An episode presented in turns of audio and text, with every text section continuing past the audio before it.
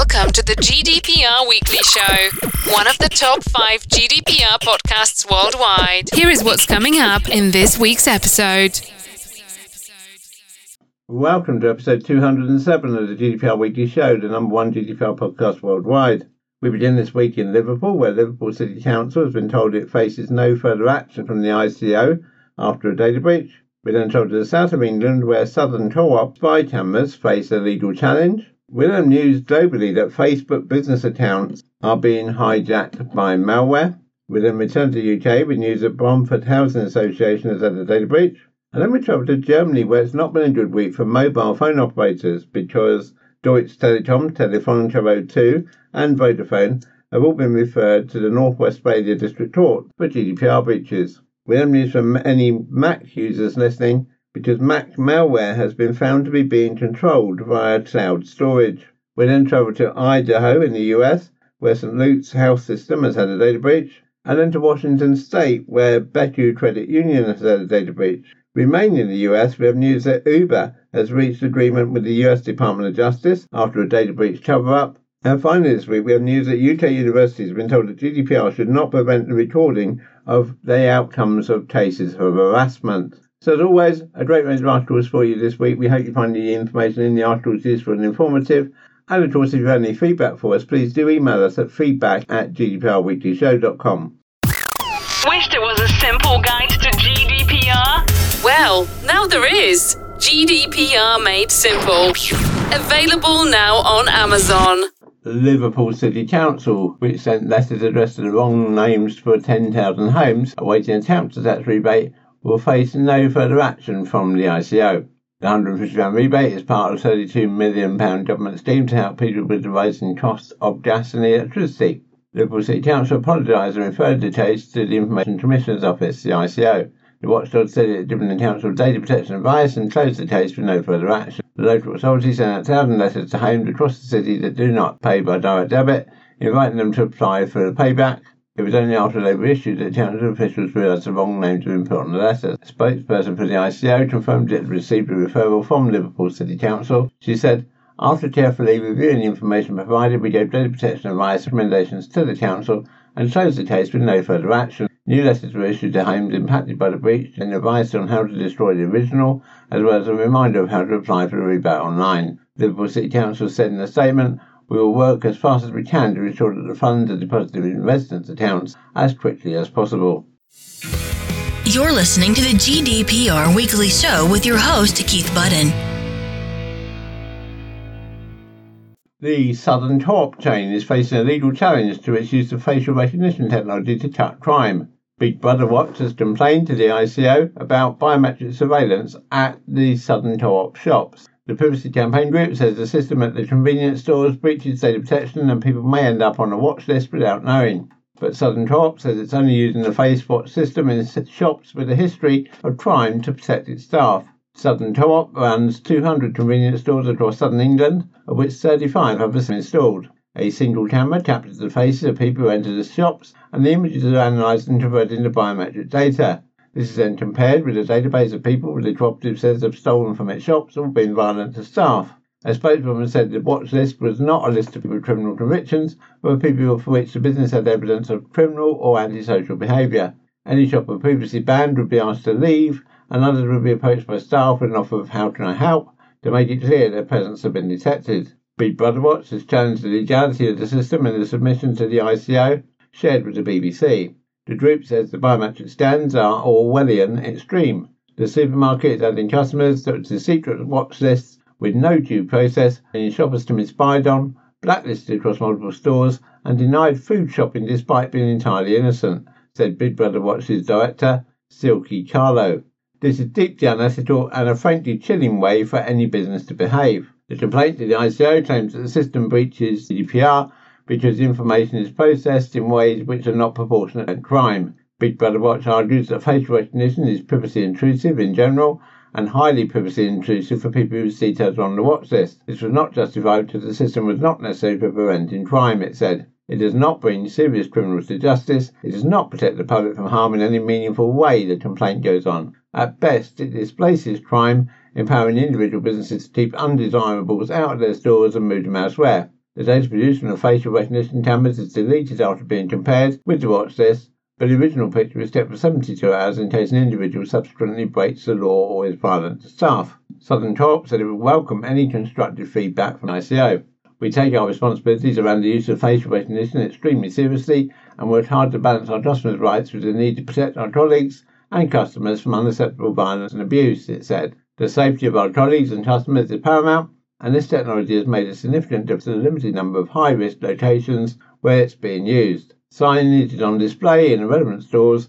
As long as it continues to prevent violent attacks, then we believe its use is justified. The cameras are in use at Southern Co-op shops in towns and cities, including Portsmouth, Southampton, Bristol, Bournemouth, Hove, Croydon and Chichester. Facewatch also provides the biometric cameras to Costcutter, Sports Direct, Spa, Nisa Stores and Fraser's Group. Facewatch said, facial recognition may be used where it is necessary because other methods to prevent crime such as policing, CCTV and man guarding have been tried and failed. Any privacy intrusion is minimal and proportionate. Facewatch is proven to be effective at crime prevention and our clients experience a significant reduction in crime. When we have any update on this from the ICO, we will contact you right here on GDPR Weekly Show. Companies operating Facebook business or ad accounts have been warned of a new info-stealing campaign in which threat actors seize access privileges to such accounts for a profit. The operation begins with threat actors scouting LinkedIn for individuals within companies who have high-level access to a Facebook business account. Targets are then the subject of phishing in order to steal their login credentials. Once access to the business is acquired, the threat actors alter payment information, invoices, credit card details and transactions for their own profit. Researchers at WithSecure discovered the ongoing campaign, which they dubbed Ducktail, in a publication on the campaign released today. They believe it's been operational since late 2021 and have found evidence to suggest that the threat actors themselves are based in Vietnam. Those in roles such as managerial, digital media, marketing or human resources are particularly targeted and typically sent a link to an archive file on a cloud hosting site under a false pretense. This contains a malware executable along with several files named after brand keywords. Once activated, the malware is tailor-made to extract Facebook session cookies from the browsers of its victims, along with security credentials obtained through the initial session cookie. After personal information has been stolen from the victim, the malware steals sensitive information from all business and advert accounts associated with that victim's personal account. It also attempts to grant administrator or finance editor roles to email addresses used by the threat actors. Once granted, Facebook considers the threat actors to be legitimate administrators and they can access all accounts, tools and settings associated with the business as well as remove the business manager. Stolen data is exfiltrated through Telegram to the Ducktail command and control channel.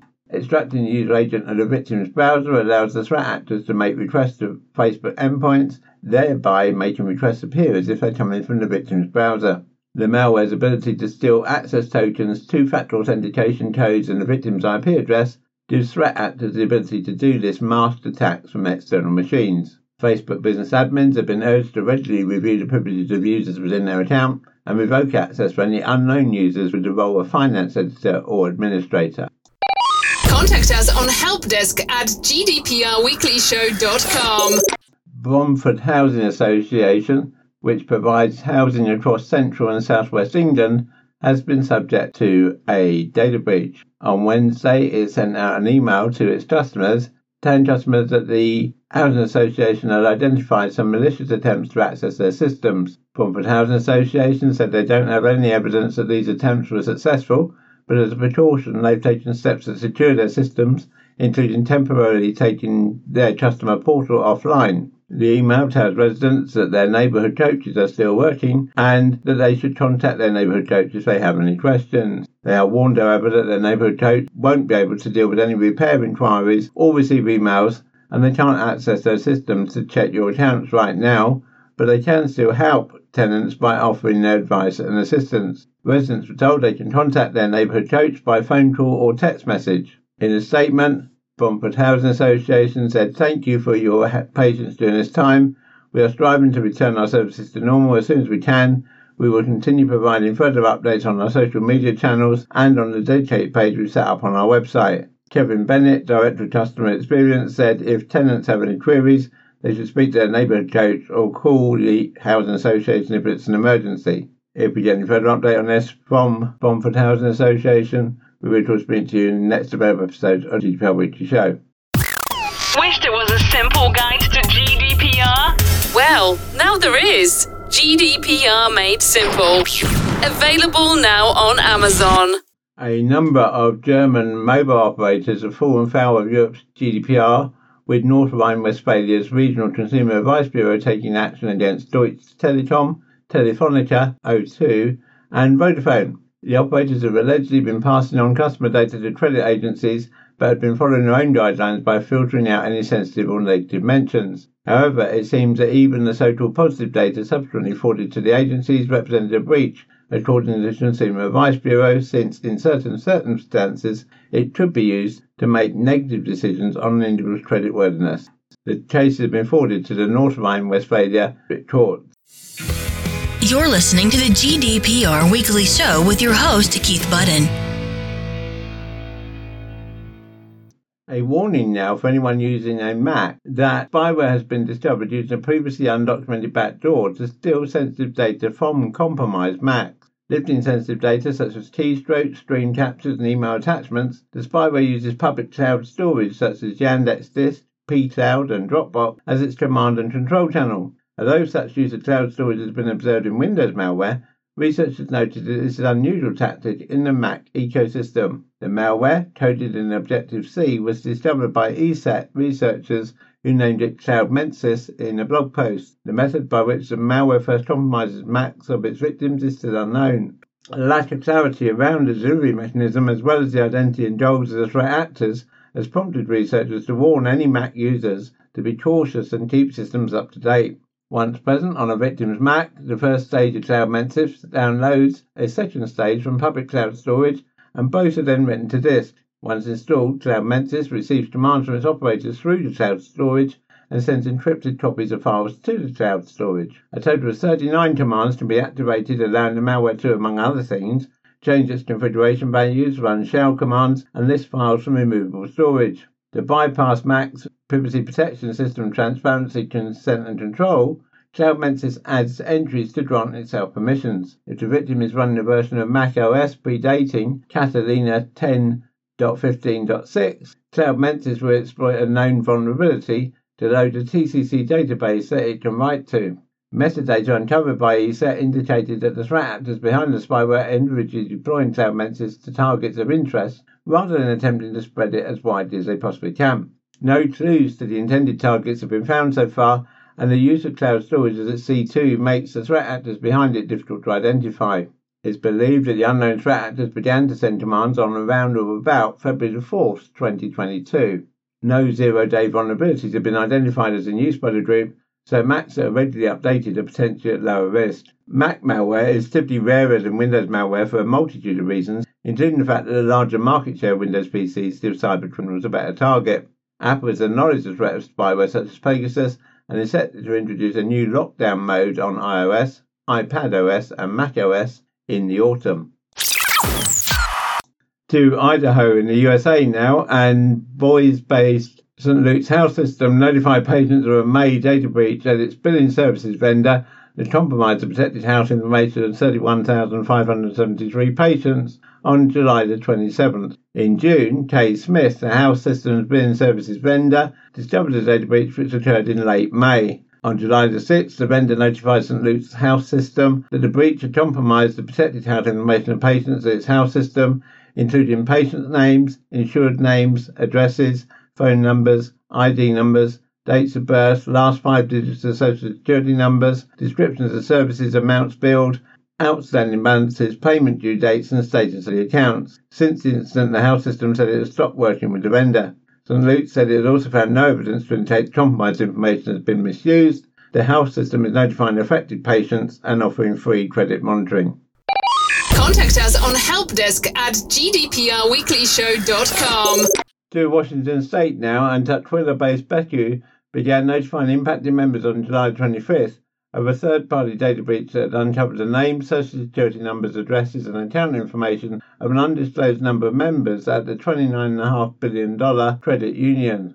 According to statements from BECU, the data breach was discovered on June 6th after the credit union's printing vendor displays that sensitive personal and identifiable information belonging to BECU members had been compromised. BECU said the vendor, which prints monthly statements for BECU members, experienced a network security incident that impacted their printing and notification services for our members and involved unauthorized access to certain data of some members. At that time, BECU took immediate measures to protect member information by suspending services with the vendor. According to BECU, once the breach was discovered, the vendor engaged a third-party forensics firm to investigate the incident, to identify what data had been accessed and to restore operations. BECU said, "We continued to communicate with the vendor regularly throughout the investigation to monitor and understand the implications for our members." By July the 5th, BECU was able to determine the member information compromised by the data breach after the third-party forensics firm had analysed the breach. "We are satisfied with the steps the vendor has undertaken and have resumed regular operations," BECU said.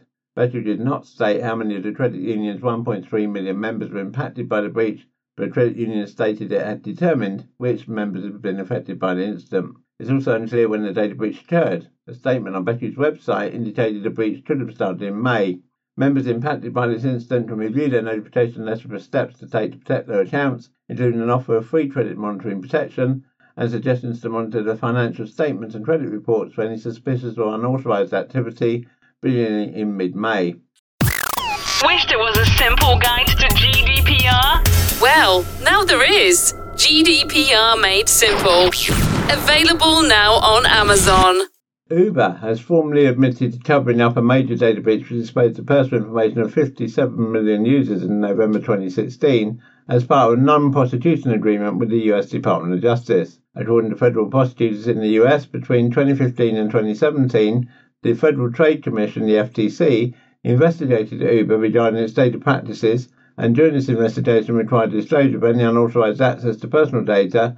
At the time, Uber did not disclose the November 2016 data breach to the FTC. According to the settlement, which was signed last week, Uber reported the breach to government authorities, drivers and the general public in 2017. Following the breach being made public, Uber paid $148,000 to settle civil litigation in addition to promising to disclose any future attacks to the FTC.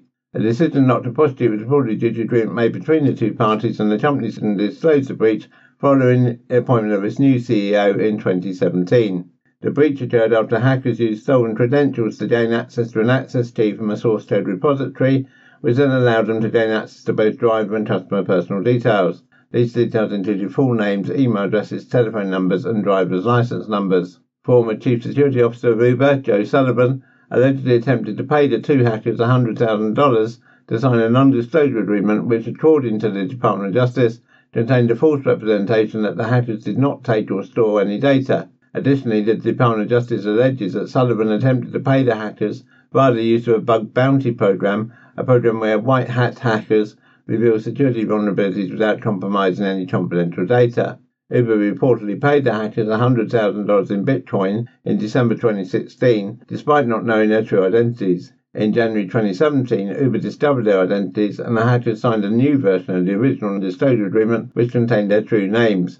Both hackers were prosecuted and pleaded guilty in October 2019 to charges of computer fraud conspiracy. They are currently awaiting sentencing. Sullivan was fired by Uber in 2017 due to his involvement with the cover-up and is due to go on trial in September 2022 after being charged with 3 counts of wire fraud, 1 count of obstruction of justice, and 1 count of misprision of a felony for his attempt to hide the breach from both Uber management and the FTC. The 3 counts of wire fraud were later dismissed on July 27, 2022. You're listening to the GDPR Weekly Show with your host, Keith Budden.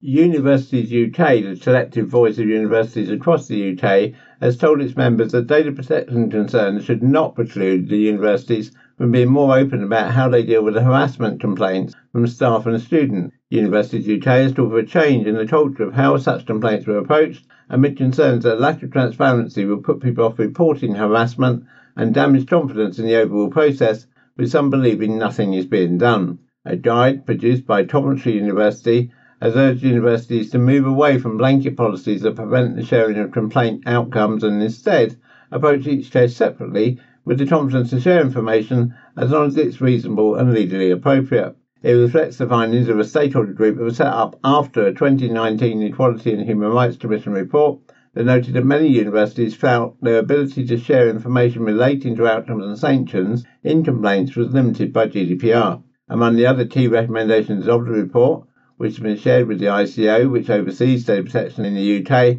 are that universities should be more transparent in how cases are handled and manage the expectations of everyone involved about what they can expect from the process and what information might be shared.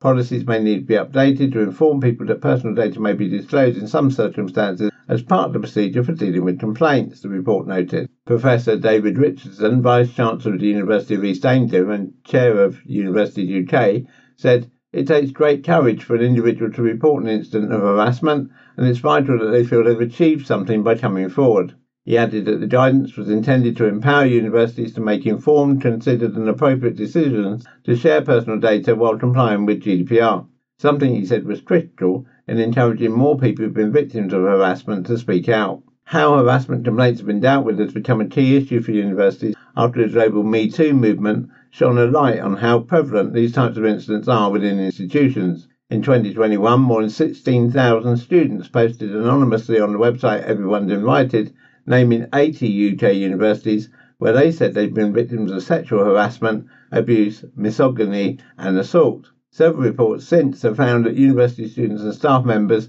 are more likely to be victims of harassment than the wider population, while critics say the widespread use of non-disclosure agreements by universities to prevent details about misconduct allegations being shared publicly has created a culture of secrecy. We must send an unwavering message to students and staff that any form of harassment will not be tolerated, but some current practice undermines confidence in that commitment, Professor Richardson said. The report states that a victim may have concerns for their safety or the safety of others if the response and action taken in response to a complaint is not explained. Contact us on helpdesk@gdprweeklyshow.com. We hope that you've enjoyed this week's episode of the GDPR Weekly Show and that you found the information useful and informative. We do really appreciate your feedback, so please do email us at feedback@gdprweeklyshow.com with any comments you might have about the articles we've raised this week, or indeed any suggestions you might have for improvements to the show. The GDPR Weekly Show is a Insurance production. Please be advised that any advice given during the show is general in nature and should not be taken as specific legal advice. You should always seek legal advice according to your own specific circumstances. Until next time, bye-bye.